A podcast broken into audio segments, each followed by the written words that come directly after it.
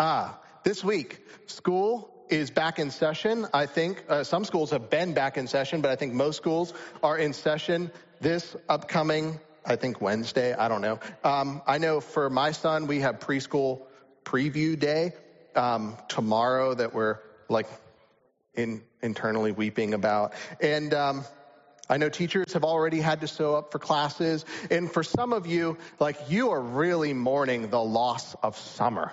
Like this summer was lousy anyways. It, all it did was rain. We live in a rainforest now. And all it did was rain and like summer's slipping away. It's already starting to get cool in the morning, which I do really love. And others of you, you're really excited about the next season. You're ready for the ritual and the routine that the school year and the kind of regular schedule brings to life. Some of you mothers are particularly excited. Um, about it. Don't act like you don't know what I'm talking about. Um, we know our children are blessings, and we hope they bless others as well. Um, but, uh, anyways, no matter what, our lives are filled with routines and priorities and concerns.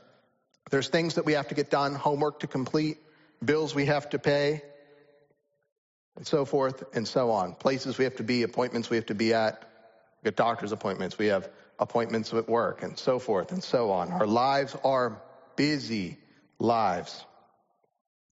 But oftentimes, in the middle of all of it, in the middle of all of that, we can get really distracted. And the things that we think are, are most important to us have a way of like shifting slowly out of our schedules. We don't mean to let this happen. Sometimes it just happens. We start going through life. We want to prioritize our faith and our family and, and time for ourselves. And sooner or later, we somehow have forgotten God and have spent little time with family and have forgotten to take care of ourselves in the process. We are distracted people. We have lots going on. Well, today we're going to look at a really popular passage of scripture and what I want us to discover in it is the simple truth that those who prioritize Jesus first are those that enjoy Jesus most. That those who prioritize Jesus as first place in their lives and hold on to that and guard that and protect that are those that experience Jesus the most and enjoy his presence the most.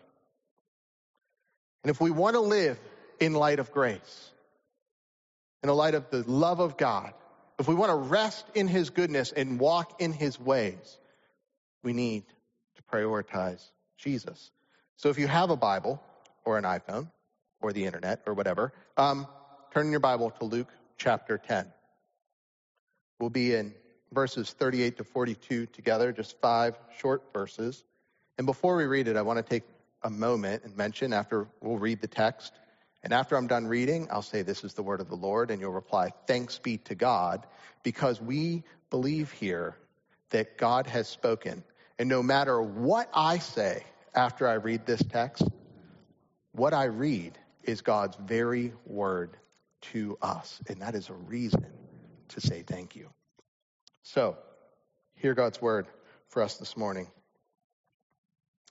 While they were traveling, he entered a village and a woman named Martha welcomed him into her home.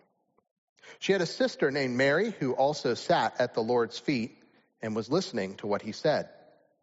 But Martha was distracted by her many tasks, and she came up and asked, Lord, don't you care that my sister has left me to serve alone? So tell her to give me a hand. The Lord answered her, Martha, Martha, you are worried and upset about many things, but one thing is necessary. Mary has made the right choice, and it will not be taken away from her. This is the word of the Lord. Let's pray. God, you've spoken. You've spoken fully and finally in your Son, and you speak to us through your word by your Spirit. We ask that you would do that for us today. Would we hear your voice through the pages of your your word, Lord God, we pray. In Jesus' name, amen. This is a passage of contrast. Luke loves to contrast things. We've contrasted Mary and Zechariah the priest way back in, I think, chapter uh, one of the Gospel of Luke. We've seen, we've seen people not likely to get the message of Jesus and the good news of the Gospel are the people that actually get it, and the people less likely to get it are the people we thought would. Luke loves to contrast people, and we're going to look at a contrast between Martha and Mary. And as we do it, we want to see how these two people can inform our own life and walk with Jesus. And the first person we're going to look at is Martha. She is a distracted person. The text begins by mentioning that while they are traveling, they entered a village. So Jesus is walking through a village, and like he gave his disciples instructions way back, I forget what chapter it was, and like he gave his other 72 that he sent out instructions. They were to go into town, declare peace over it. If someone opened up their home to them, they were to, to enter in and um, receive the hospitality of another. So Jesus walks into another town, another village, and Martha opens up her home to Jesus, and Jesus practices what he preaches. He walks into their home. She has compassion on Jesus. She believes in Jesus. She likely sees him as a great teacher. And she welcomes him to serve him. But Martha is also super busy. And you see, in the time of Jesus, hospitality would have would have come with lots of rules. There would have been things that were expected to be done. Jesus would have come in and, and she would have tried to get all of the things ready and in the right place for Jesus, showing good hospitality. There would have been cultural expectations upon her and upon Mary to serve Jesus in certain ways by providing food and drink and, and so forth.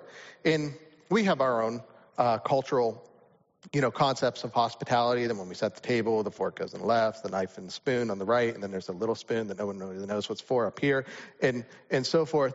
We have our cultural expectations that that if you go to someone's house, you might bring a bottle of wine and so forth. Well, they had their habits as well. In Martha, she is busy trying to fulfill all of these habits. She is trying to be a good host. Who wouldn't? Jesus is here. We want to be a good host for Jesus. But her younger sister, Mary, isn't following her lead at all. Text says she had a sister named Mary who also sat at the Lord's feet and was listening to what he said.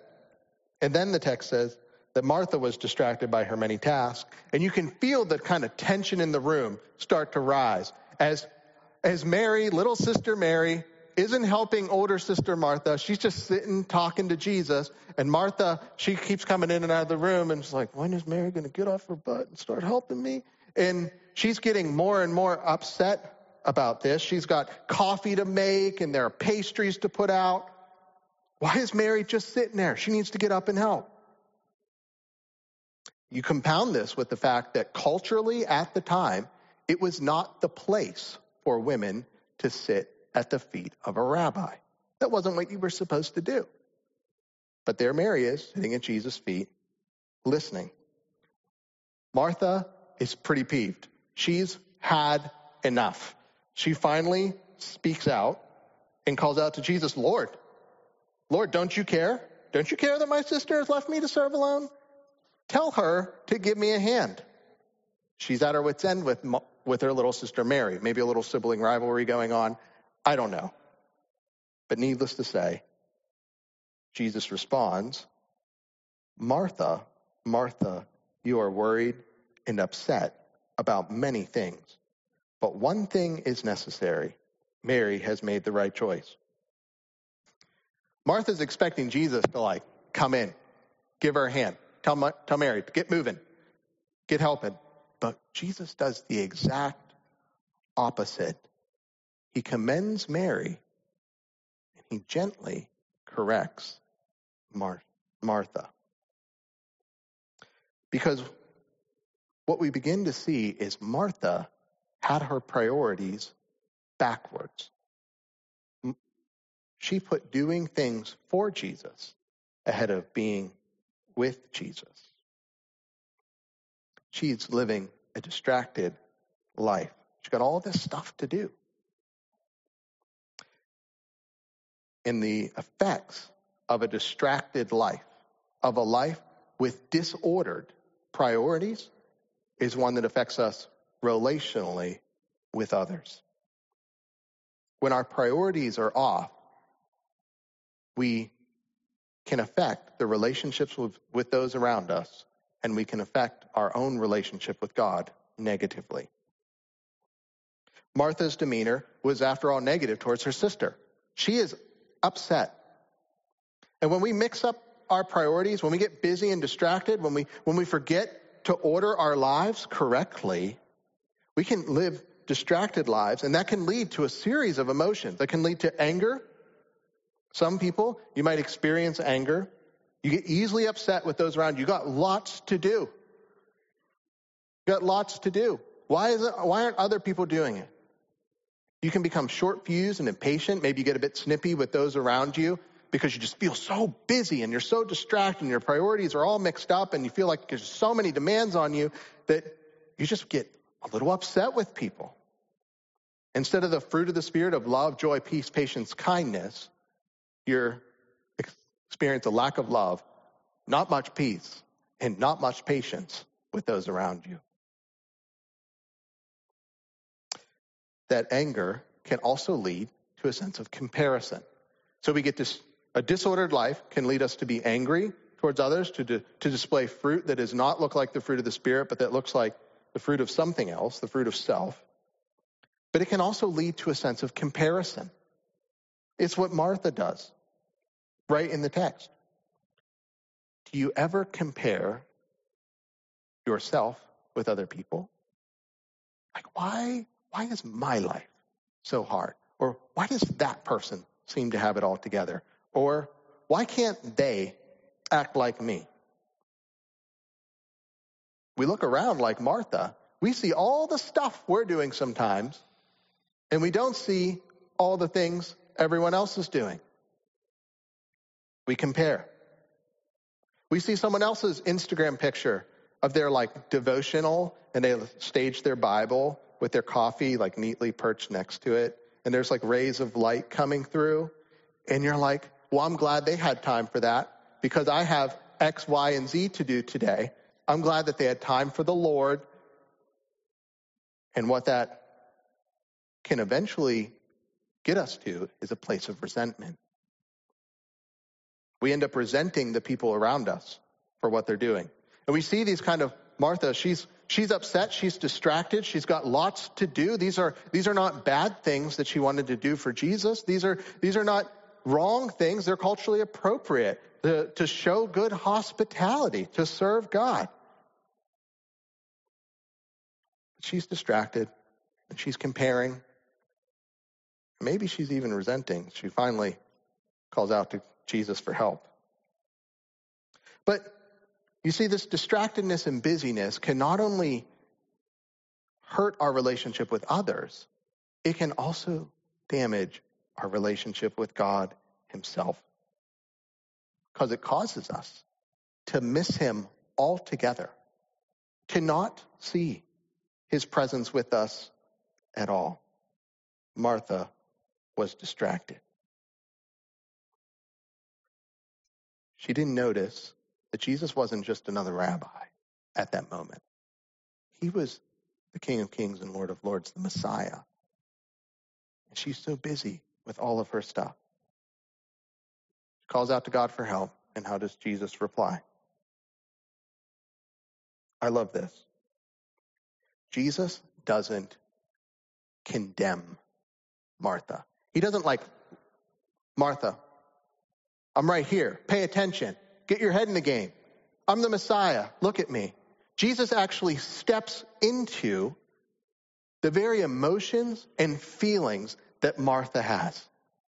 He says, if you have your Bible open, he says, Martha, you are worried and upset about many things. Jesus sees Martha's concerns.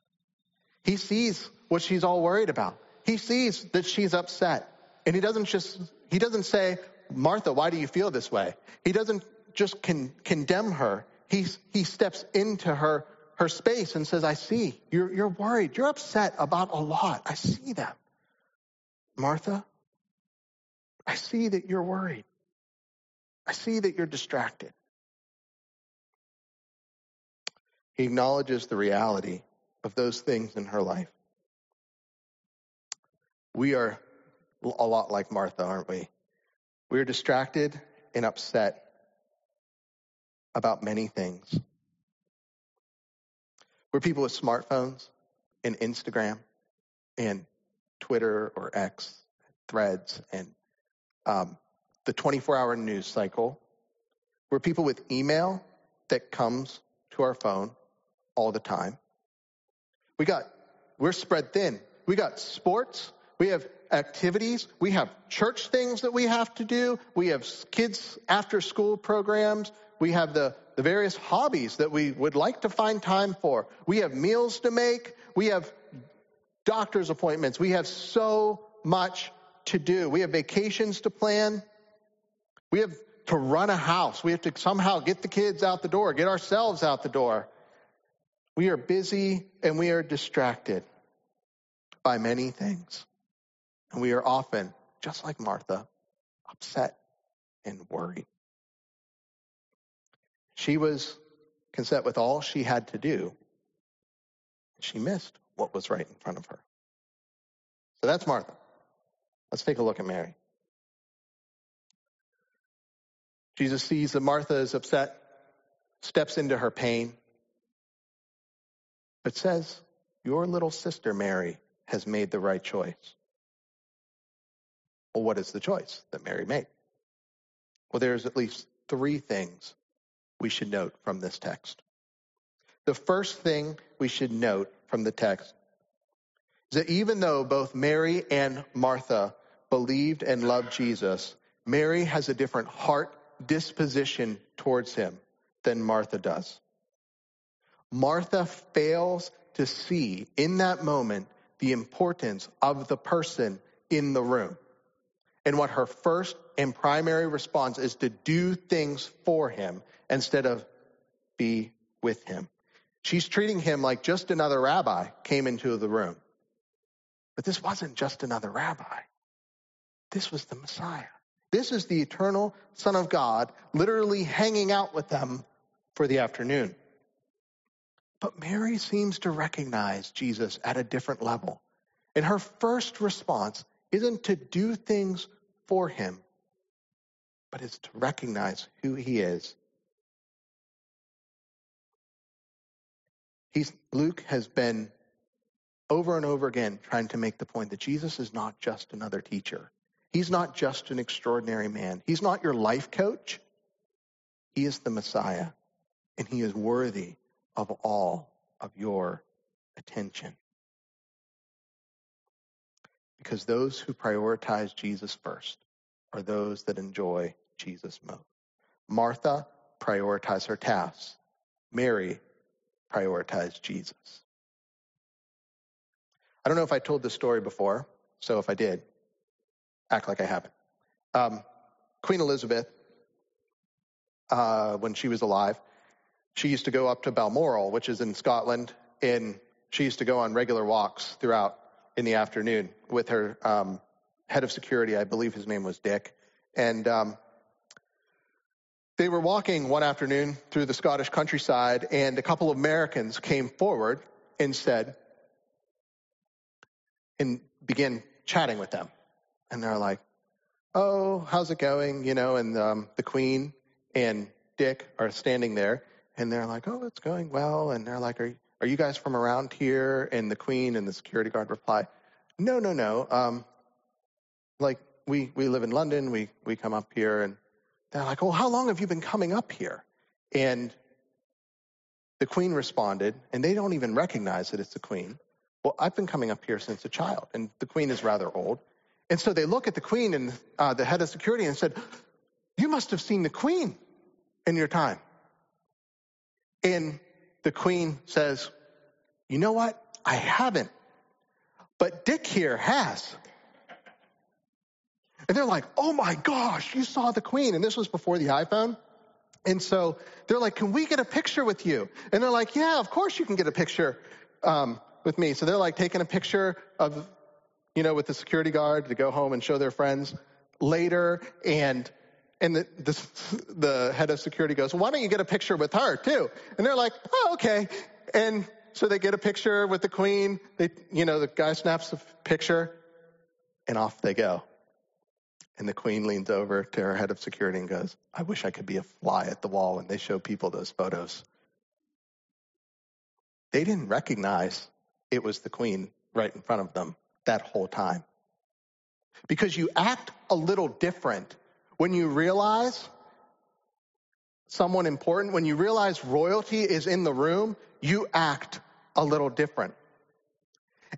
They would have acted a lot different had they realized that that was the queen in that moment. And Mary realizes that there is royalty in the room. She sees him and she recognizes that her first response is to just recognize who he is. And the second thing she does she sits at his feet and she listens. She listens to Jesus. Now, it's already been mentioned that sitting at the feet of a rabbi was something reserved for men at the time. But there she was, sitting at the feet of Jesus, listening to what he said in such a way that she wanted to let it inform the rest of her life. She is soaking up the words of Jesus. You know what it's like when your children are busy doing a bunch of things and you keep asking them to do something and they're like busy doing their own thing and you're like, hey, are you listening to what I'm saying? Well, Martha's over there distracted. But Mary, she is listening and hearing Jesus. Because the first step for a disciple isn't doing. The first step is being. Being with Jesus recognizing who he is and letting his words guide and shape your life. Mary recognizes the importance of Jesus. She listens and then she receives. She's receiving all who Jesus is and all his words were. She was in a receptive posture towards the Lord. When you sat at the feet of a rabbi, you were listening in such a way that I want this man to, to direct every single step of my life, to frame my way of thinking and viewing the world, to shape how I go about the everyday stuff of life. When you sat at the feet of a rabbi in those days, you were saying that I want his ways to be my ways. That was Mary. So we have distraction, we have devotion, but in this text, there is an invitation. And the invitation is this to let Jesus be the greatest portion of your life. Your life is not the sum of what you do. Your life is wrapped up in a person, and that is Jesus. When Jesus sent the disciples out on mission, the 72 out on mission, they get back all pumped because they're like, Lord, the demons, we threw out demons by your name. And Jesus' response was, Don't rejoice that demons respond to you. Rejoice that your names are written in heaven. Jesus keeps coming back to this thing that we don't have to do. The Samaritan, or I'm sorry, the expert in the law in the story of the Good Samaritan last week, he wanted to justify himself, to prove himself to Jesus. And Jesus leads him in a story that makes him realize that you can't prove yourself to Jesus. You can only receive who Jesus is. And will Jesus be our portion? Will he be everything? Will our first step be listening? Will he be the sum total of all our desires? Would his ways affect everything else? Because those who prioritize Jesus first are those who enjoy Jesus most. The invitation is to let Jesus be our everything. Jesus close, closes the passage with Mary has made the right choice and it will not be taken away from her. Other versions say Mary has chosen the good portion.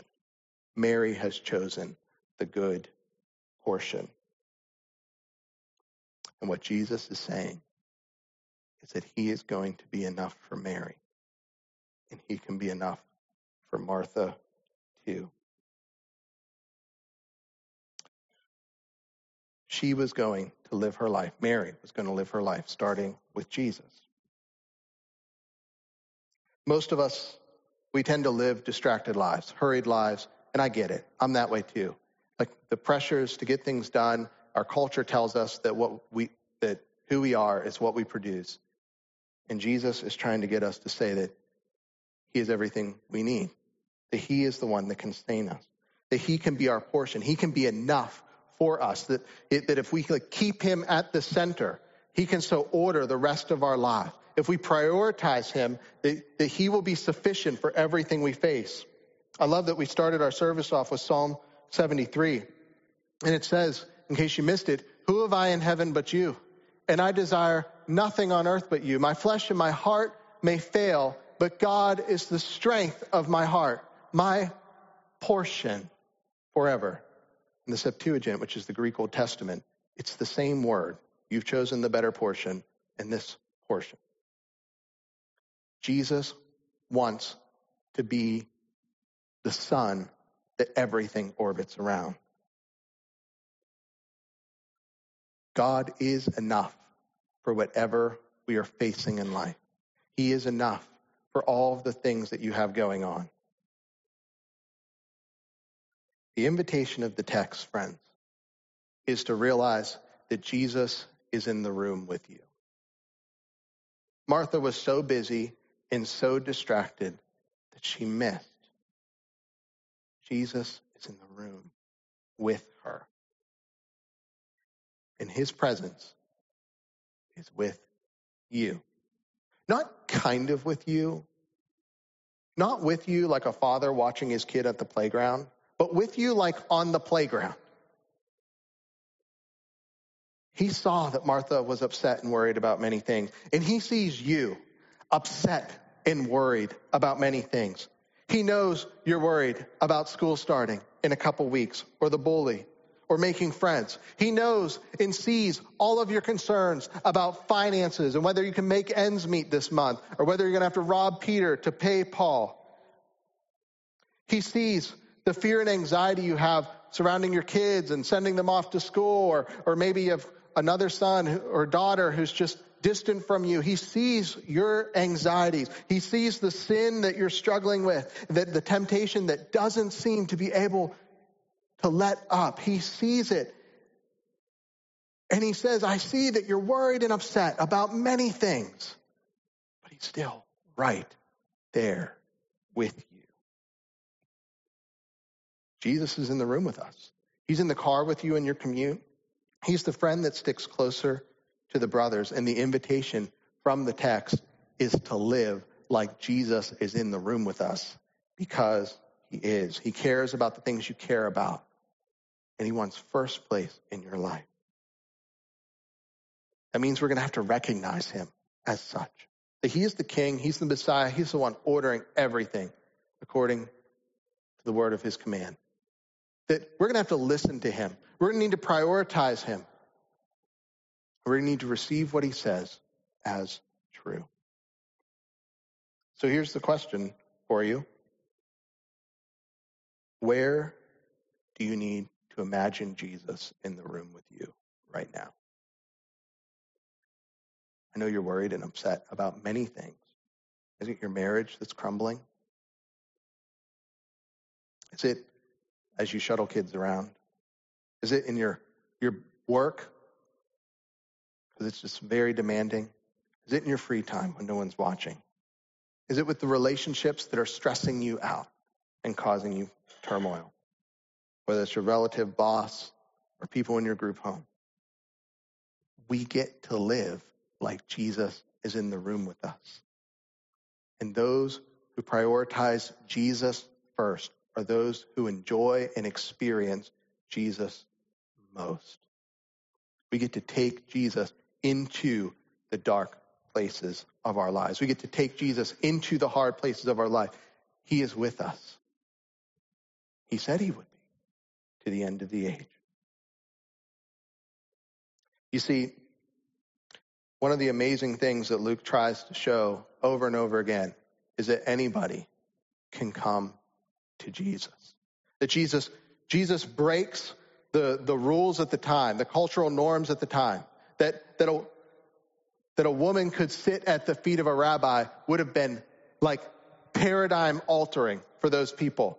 They wouldn't have had a category for it. And I think one of the things we're supposed to see is like, it doesn't matter who you are, where you've come from, or if or if people think that you can have a relationship with God or not. Jesus invites you into that. It doesn't matter what you've done, what your past have looked like. Jesus invites you to come sit at his feet, to recognize that he is Lord, to listen to what he says and let that shape the rest of your life. You are invited to come to Jesus, to sit at his feet, because he lets everyone come sit at his feet and listen and take up his ways and walk in them. You know, one of the things I'm struck by in the text is Jesus tells Martha, Mary has made the right choice. Some of it just comes down to that. We make choices every single day. What we wear, how we get up, where we go. We can simply make the choice to prioritize Jesus. We can make the choice to live. And sometimes that, that's a constant choosing over and over again. We can make a choice to live like he's in the room with us. And sometimes that means making that choice over and over and over again throughout the day as we as we enter our days. Jesus is with me. He is with me. I'm going to recognize his lordship. I know I know the Lord has a plan for this. He is with me. I'm going to keep making those choices. No, I'm not I'm not going to run to that sin because he is with me. I'm not going to, I'm going to try to give him my anxieties. He is with me. I know he knows I'm worried and upset about many things. I'm going to try to give that to him. He is with me. We make choices every day. Here are practical ways, quickly, as we close here. One practical way we can make choices to live with Jesus as at the center or at the top of our priority list is by simply giving him the things that we're worried and upset about. We do a really good job at feeling like we have to dress up our words to God, and sometimes He just wants to know what's going on in our hearts. So give Him what you're worried about. Give Him what you're worried and upset about. Ask Him to show Himself there. Second thing is, find time to read the Bible. Now, like I know some of you hear that and you immediately feel burdened, like, oh, I just got to do more. No, no, this isn't about doing. This is about being with Jesus. So if you're not doing anything, maybe it's just you take a verse and you stick it on a note card and you stick that note card somewhere where you can see it because it helps you remember that Jesus is with you. I don't know. If you want to hear what God says, though, you can open the Bible. Then, third thing I would say embrace rituals for living at the feet of Jesus. Embrace gathering together like you are today. Embrace community, community groups, people you can share life with, people that can share you can share the things you're worried and upset about. And one of the other things that we do is communion. It's another thing we do each week. And it's another way of us sitting at the feet of Jesus, letting him remind us through symbols of, that represent broken body and, a, and poured out blood that that your sin doesn't lay claim on you anymore. That the things that you're worried and upset about, they don't get the final word anymore. That, that Jesus gets the final word and he says that you're his. And the proof of that is found on a bloody cross and an empty tomb where he went to die for you and he rose again.